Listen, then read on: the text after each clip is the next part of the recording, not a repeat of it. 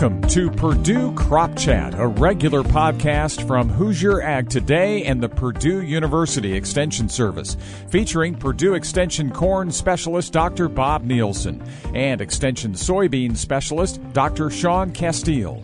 On this episode number two, they discuss implications of COVID 19. On the corn side, I think by and large, uh, seed supplies are adequate. Starts conversation with your ag retailer, whether it's uh, a seed salesperson directly or it's a local co-op to see where that seed is, uh, delivery in particular. Now with Purdue Crop Chat, here's your host, Hoosier Ag Today's Gary Truitt.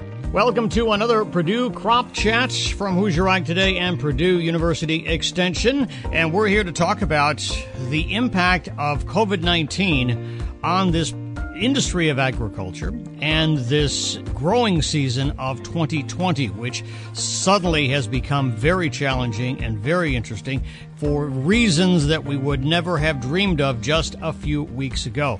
Uh, farmers have a lot of questions, farmers have a lot of concerns, and a lot of us don't have a lot of answers. A lot of us don't have information, but we're going to try to give you some of that information today, give you at least some things to think about, and perhaps some recommendations to consider as you begin to try to put together a plan for putting this crop in the field uh, here in just the very near future as we round out the month of March and head into the month, month of April. Uh, Dr. Nielsen, let's start with you. Uh, you know, what's the primary concern for you right now? There are lots of them, and we've got a whole list of things to go through. But I guess what's the biggest concern you have right now uh, for for growers in Indiana and the Midwest as it relates to getting this 2020 crop uh, in the field and, and off the ground? I think uh, the biggest concern is really more of a of a frustration of of not having enough information and you know it's not just us in agriculture but but us as a society. I think we're we're all struggling to try and figure out um, how this is going to play out in in our lives in general but but also in terms of agriculture uh, since we're at the beginning of a season we're just thinking about planting we're thinking about being in the field.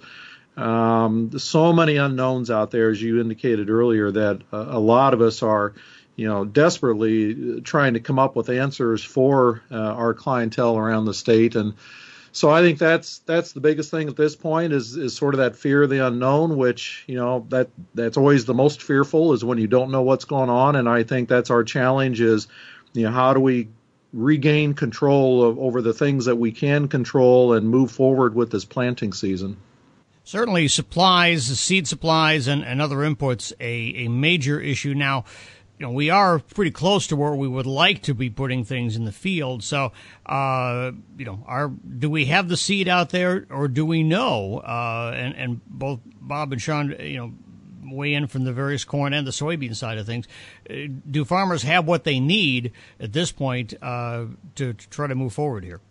My sense of what I've heard from from uh, friends in the industry and, and what I've read, I think on the corn side, and this is a broad paintbrush, but on the corn side, I think by and large, uh, seed supplies are adequate. Um, I think what's not known, or at least what I don't know yet, is is you know what percent of the seed has been delivered to the farm, and and because of the uncertainty that that this is all um, being fueled, I would certainly encourage farmers that if they have not already uh, had seed delivered, I would certainly try to take delivery of it as soon as I could, assuming you have storage availability.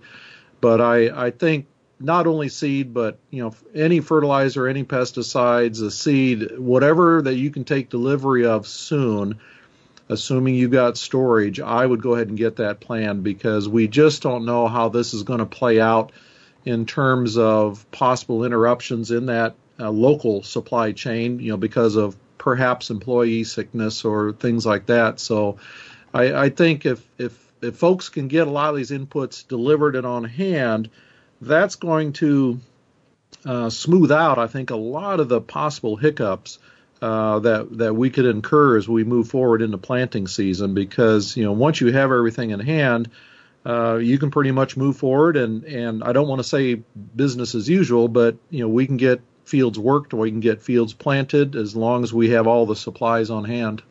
Yeah, being in a tractor is good social distancing, you know. That's right. Yeah, Shaun, what's the, what are you hearing on the soybean side? I think we're in a similar situation that uh, seeds there. It's just a matter of making sure it does get delivered. One of the points that I, I really want to make with this is to start the conversation with your ag retailer, whether it's uh, a seed salesperson directly or it's a local co-op, to to see where that seed is, uh, delivery in particular um, and to go ahead and get it, it moving. When I think about just what everyone's trying to do in just their daily life, get groceries, right? That's an essential activity. Agriculture is an essential activity. And so it's not like our, our farmers and clientele are going to go out and hoard seed and hoard fertilizer like, you know, toilet paper or something. But, you know, in, in this case, it's the idea of let's go ahead and get the conversation going. Maybe you're used to having uh, delivery on demand, so to speak, or within a day. Uh, I agree with Bob. We need to go ahead and have it delivered so it's it's in your hands. Um, if if something does break out with a, an ag retailer um, or a delivery service, you know that's certainly I can't see how it's not going to provide some some hiccups and, and delivery times and and having things right as handy as we, we normally think of it. Yeah, because the, there's the issue of the ag retailers uh, and seed companies might not have the staff. They may have infected staff members or or uh, folks who they just don't have the folks at their shop to make some of those deliveries. So I know there are some that are saying you come by and pick it up. So we may have to do things a, a little bit differently than we we have uh, going forward. Is that going to impact guys' ability to to get what they need to get started? Are we going to see guys skimping on fertilizer or or anhydrous because they simply can't get the supply? Supply, or or maybe not, or delayed planting. Heaven forbid, delay planting to uh, because they don't have what they need. Well, I think all the above are certainly possible, uh, but that's obviously going to be a person to person situation, and um, and I, I, dare say I don't know if I really want to pay compliments to Mother Nature with this wet weather, but you know, to a certain degree, maybe it's good that the fields around the state are too wet to be in, and and we got a little bit of time. Um, but again, that, it's going to be you know farm to farm kind of situation as to whether they feel forced into doing things like that. And I wanted to go back, Gary, though, and just highlight. You know, Shaun mentioned this this term essential activity or essential service, and just make sure that that folks understand that that indeed the food and ag sector. Uh, of this country is considered an essential service by the Department of Homeland Security, and that's why in in situations like we're under uh, as of tonight at midnight, where the the governor has uh, uh, issued this executive order that restricts travel to essential services. What we do in agriculture is considered essential services. That's why ag businesses uh, not only can remain open during this crisis, um, by almost federal authority, they should remain open because they are considered an essential service, and and therefore everybody that works for an essential service, you know, like a co-op or a retailer or a seed company, you know, they are they are perfectly uh, legit for doing travel over the next couple of weeks as as the rest of us are under a bit of a of a lockdown for traveling. So yeah, I, am just not sure that you know maybe everybody understands that those kind of fine distinctions. But you know, the good news, if there is good news, is that uh, agriculture is an essential service. We can go about and do our business. Uh, I don't want to say as usual, but we can go about and do our business. So again, I agree with Shaun that uh, folks need to be uh, maintaining frequent communication with their service providers um, so that they maybe can avoid uh, the delays in delivery of some of these crucial inputs, and so that when weather does begin to improve and fields do become fit, um, there won't be any delay in getting out and, and beginning this year's uh, field work and planting. I, I want to add a comment about fertility and, and what operations uh, should or shouldn't happen. Uh, go back again to what we had 2018, 2019. We mentioned in our, our first podcast of what fields were maintained or just kind of skipped over on fertility, this wet weather is an opportunity to, okay, if you haven't done this, go back and look at what fields uh, fertility needs to be addressed. Has it been addressed in the last year or two? Uh, and then if it has, great. That may be one where we have to prioritize yet again, a third year in a row, which fields do get uh, fertilized and which ones don't or which ones are on the edge, and we can come back in early season to, make some corrective action. I'm thinking about uh, phosphorus potassium in particular. uh, especially a soybean. But um, corn, I'm guessing, will have similar issues as well. Bob, you had mentioned this in our uh, sort of planning meeting ahead of this podcast, and that was the, the international transportation issue. Since we were talking about transportation, again, we get a lot of seed that comes out of the southern hemisphere, and a lot of that, that freight, a lot of that tra- air traffic has been interrupted because of this. Uh, is that causing a problem? Could it cause a problem, or or aren't you hearing that at, uh, at this point? Are we late enough in this to that we avoided some of that? I'm not. The answer is I don't know. Uh, but it is true that um, both corn and soybeans, there's a lot of production over the winter, uh, especially in the southern hemisphere in uh, Argentina and Chile and places like that. And it is true that for a lot of these seed companies will transport the seed back to the U.S. in the cargo areas of commercial flights. So as fewer and fewer commercial flights um, are occurring, the risk is certainly there that some seed may not get back in a timely fashion. But I have to say, I, I don't know the details. I, I haven't been uh, visiting with uh, seed companies about the specifics, certainly in recent you know weeks. Um, but there is that possibility. Uh, but here again, this is why uh, at the farmer level, this is why it's so important to, to keep talking to your, your supplier and just uh, you know, just to get a heads up on, you know, is there going to be an issue that I can't get this particular variety that I wanted? Well, then what do I, what can I get, and what is available? But I'm I'm hoping that uh, it won't be a big issue.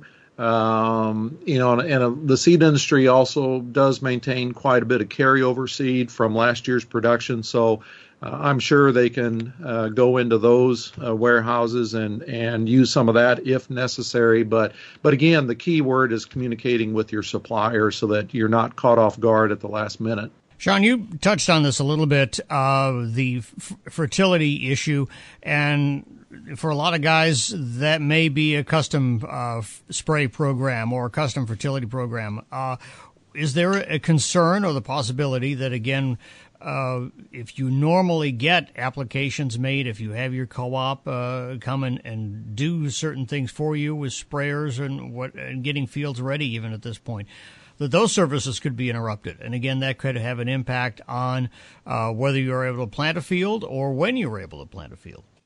Yeah, I think that's always a concern. And, and today's conversation is we're talking about the what ifs, and and the what if of this is going down to the ag retailer that has delivery of said fertilizer and then uh, the ability to get out to the field. I'm looking at the uh, last three weeks of accumulated precip across the Midwest, and we've got areas that are 75 to 100 percent more than they typically are at this time of the year, and yet we have other fields that are probably okay once the snow melts off.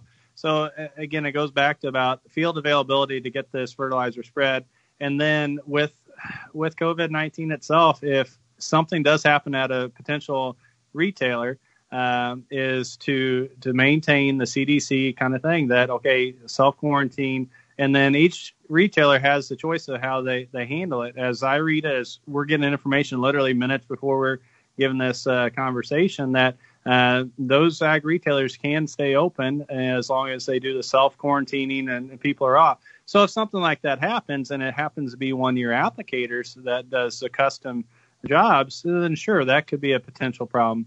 That's why I go back to do your homework now while it is wet. Look at what fields have been fertilized or what was your most recent soil sample. What were some of the yields? And go ahead and make your priority list. You may not get every field uh, fertilized this year, and that's okay as long as you know which ones desperately need it. And then which fields could you go in after the fact to do a top dressing on soybeans if potassium's a, a shortcoming and you're not able to get it spread, I would rather get the soybeans planted timely and come back when the beans are just emerging with a, a, a, potassium application than to go over the right over the top of those soybeans because we can have some damage from that. Well, and from the corn perspective, of course, there's the whole nitrogen fertilization issue that, and and so, you know, as you visit with your retailers, and if it looks like and let's say that you're usually a pre-plant nitrogen uh, kind of operation. And so as you visit with your retailers or co-ops and it, and it looks like there might be an issue getting nitrogen applied prior to planting, you know, just understand that a side dress application, say early June, uh, when the corn is is about knee high, is a perfectly uh, okay way to uh, perfectly okay timing to be applying nitrogen. And so that might be one way to get around some issues with uh, some pre-plant applications here over the next, say, month because of the of the virus situation. And by late May, early June, uh, uh, we might be on the backside of this, and and things may become a lot more open. So there is a little bit of flexibility on the corn side relative to the nitrogen fertilizer. You're listening to Purdue Crop Chat with Bob Nielsen and Shaun Casteel and your host, Gary Truitt. And I don't think it's a big issue because we're, we're getting pretty close to planting, but uh, most guys, I think, have their fuel needs met. But again, we got to run this equipment. Uh, have you heard any issues about guys being able to get the, the diesel or the other fuel they need to, to run this equipment? I've not heard of anything yet, but I, I, I think nevertheless, uh, if you've got uh, if your on-farm fuel supplies are not topped off, uh, that would certainly be another thing to put on your checklist over the next few weeks. And and basically, you know, you're trying to cover all the bases. And and since you know none of us know how this is going to play out, um, you know, we can only manage the things that we have some control over. So you know, simple things like making sure the on-farm fuel supplies are topped off is you know something that that you can get done. Um, you know, going back, and Shaun and I've said this now several times, but uh, again, just communicating with your providers. If you can get delivery of seed sooner than later, go, you know, by all means do it. If you have the ability to store uh, fertilizer and pesticides on site safely, by all means, try and get that delivered as soon as you can. Um, you know, to a certain degree, and I don't want to downplay the, the statewide epidemic, but, you know, to a certain degree, we're on the front side of this disease progression here in Indiana. So, you know, the odds are there's probably less risk of of co-ops and retailers having sick employees now than there's going to be in another month. So again, now's the time to be uh, trying to get all these supplies on hand. Uh, so that you at least minimize uh, that um, that uh, downside of, of the situation once we do get into the field. And Bob, as as we do that, um, you know, we've talked about it. We're business as usual, but not really. And so I know personally, I, I love just stopping by at the ag retailer and just, you know, chewing the fat a little bit and what's going on, and how are we going to move things forward. I think we need to be uh, socially responsible of this and just for our own self preservation. Uh, we have uh, farmers of age that are probably going to be more apt to have issues if the COVID's there, COVID 19. And so instead of the stop by, it, it's probably a phone call uh, to have these conversations instead of going in person if you can help it. And again, just some of these things that we're hearing from the Department of Health and everyone else. But I just want to make that clear that if we can do it from the phone, just take that extra step. Uh, and it may may be a good idea to give a give a holler to your landlords. You talk about communication. Let them know that um, their fields are part of agriculture and part of essential service again. So then you have every effort to, to move forward on that, that um, trying to make the best profit and production possible. Well, I think you're right, Shaun, and, and I've already heard instances or examples of of uh, uh, businesses that are beginning to implement the social distancing of not letting employees into the main office space and and uh, some businesses setting up porta potties uh, away from the main office. And you know that sounds really draconian and extreme but I, I think you're right. We all have this responsibility to the best that we can to to uh, implement these best practices. And you know, to put it in perspective, we're doing the same thing uh, at the outlying Purdue Farms that Shaun and I and, and other colleagues work at, and and uh, you know, we have the social distance requirements. We we are not supposed to go out to the research farms sort of uh, willy nilly or, or on the fly. we we need to call ahead to let them know that we're coming.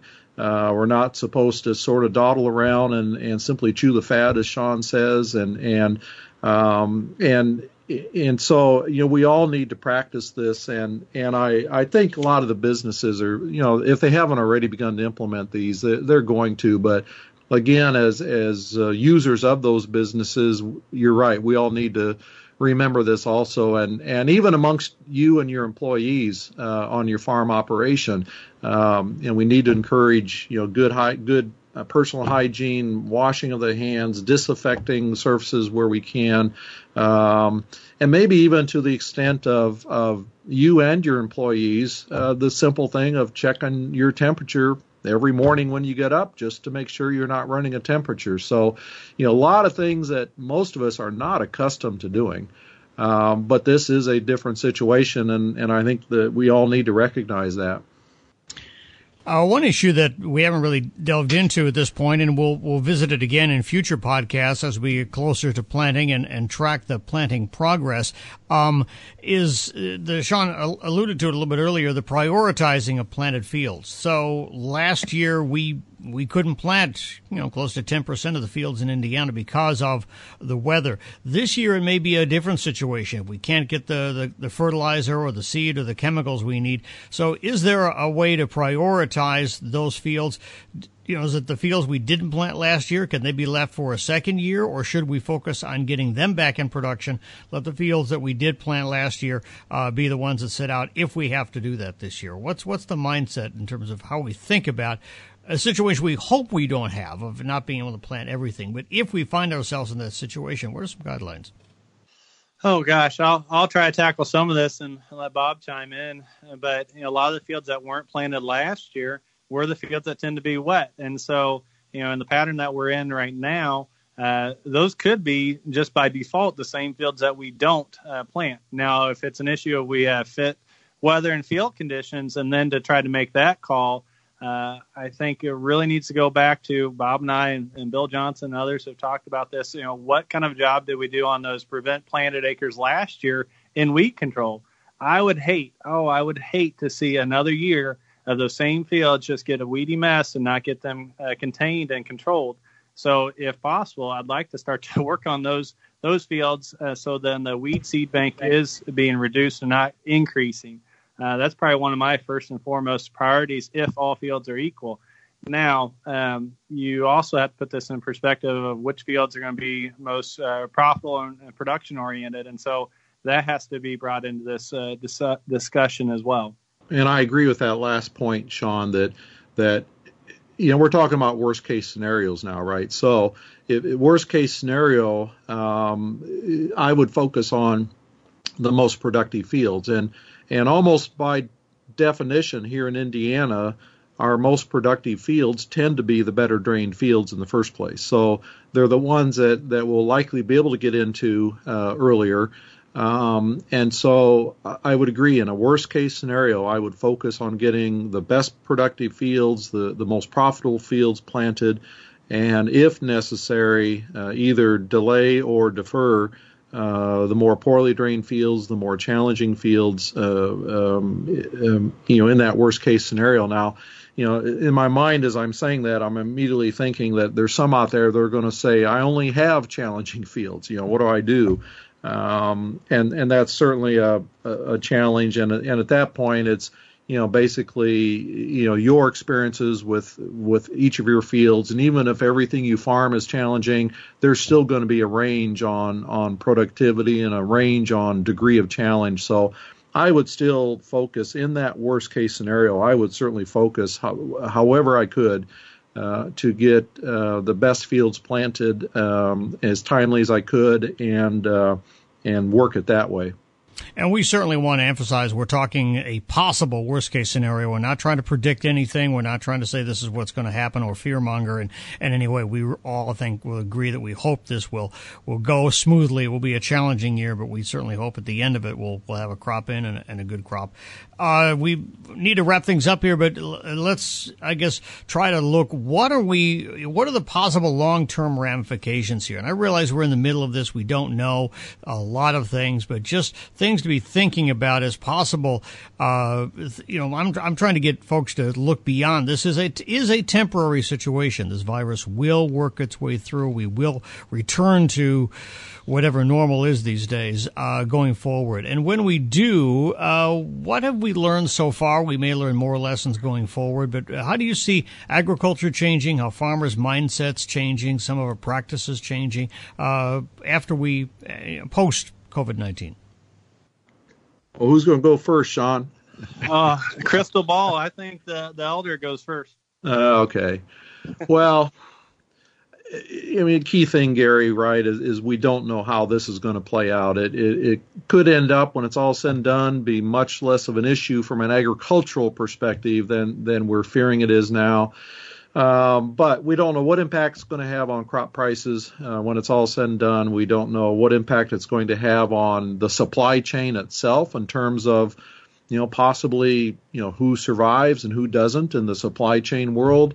So we don't really have an idea on what input uh, availability or, or prices are going to be in coming years. But so I think because of all that uncertainty, you know, perhaps the, the, the best thing we can do, at least agronomically, is continue to focus on farming the best way we can and using the best agronomic practices, which we should be doing all the time. But but I suspect in the next year or so, it's going to be even more important to be a very cost effective farmer to make sure that the inputs we're using are returning enough yield to justify the cost of those inputs um, you know, doing the simple things of continuing to, to soil sample fields to to evaluate soil fertility issues, uh, taking care of those weedy fields from last year's prevent plant. Um, uh, you know, looking ahead to the future when you know when we're going to be getting back into it. So, I, I you know that all that sort of sounds like business as usual, but I, I think it's just a maybe a, a reminder to focus on good sound agronomics and um, and and simply uh, try to continue to be good farmers and good stewards of the land. Yeah. So as we look at future impacts, I, I can't help but think of how the public is just embedded with the same thing that we're embedded with within our agriculture. We have this idea that we we get on the airplane and when the oxygen masks come down, you put it on yourself first, and you take care of others. Agriculture, farming, we are those that are being taken care of first, so then we can take care of everyone else. And so I just hope that that out of this comes that the idea and the connection back to agriculture that it is vital, it is essential to our everyday well-being, just as much as it is from a doctor's office, uh, as it is from any of our protection services. Agriculture is is a foundational part of our way of life. And I know when we started this uh, this uh, crop chat uh, concept, we wanted to try to make it somewhat entertaining and perhaps a little less, a little more lighthearted. But that was before we got into a, a worldwide pandemic. So I apologize. Right. So serious and uh, uh, and so focused in this one, but I really think, as as Bobby you indicated, what we don't know is is really one of the, the key stressors right now out there for a lot of us in agriculture. And so uh, we are trying to to solve some of that and at least help think about uh, the, the, future. And again, I appreciate uh, both Bob and Shaun for being with us. This has been Purdue Crop Chat with Purdue Extension's Dr. Bob Nielsen and Dr. Shaun Casteel. I'm Gary Truitt. This podcast has been produced by Andy Eubank and is a service of the Purdue University Extension Service and Hoosier Ag Today. Timely, relevant, credible.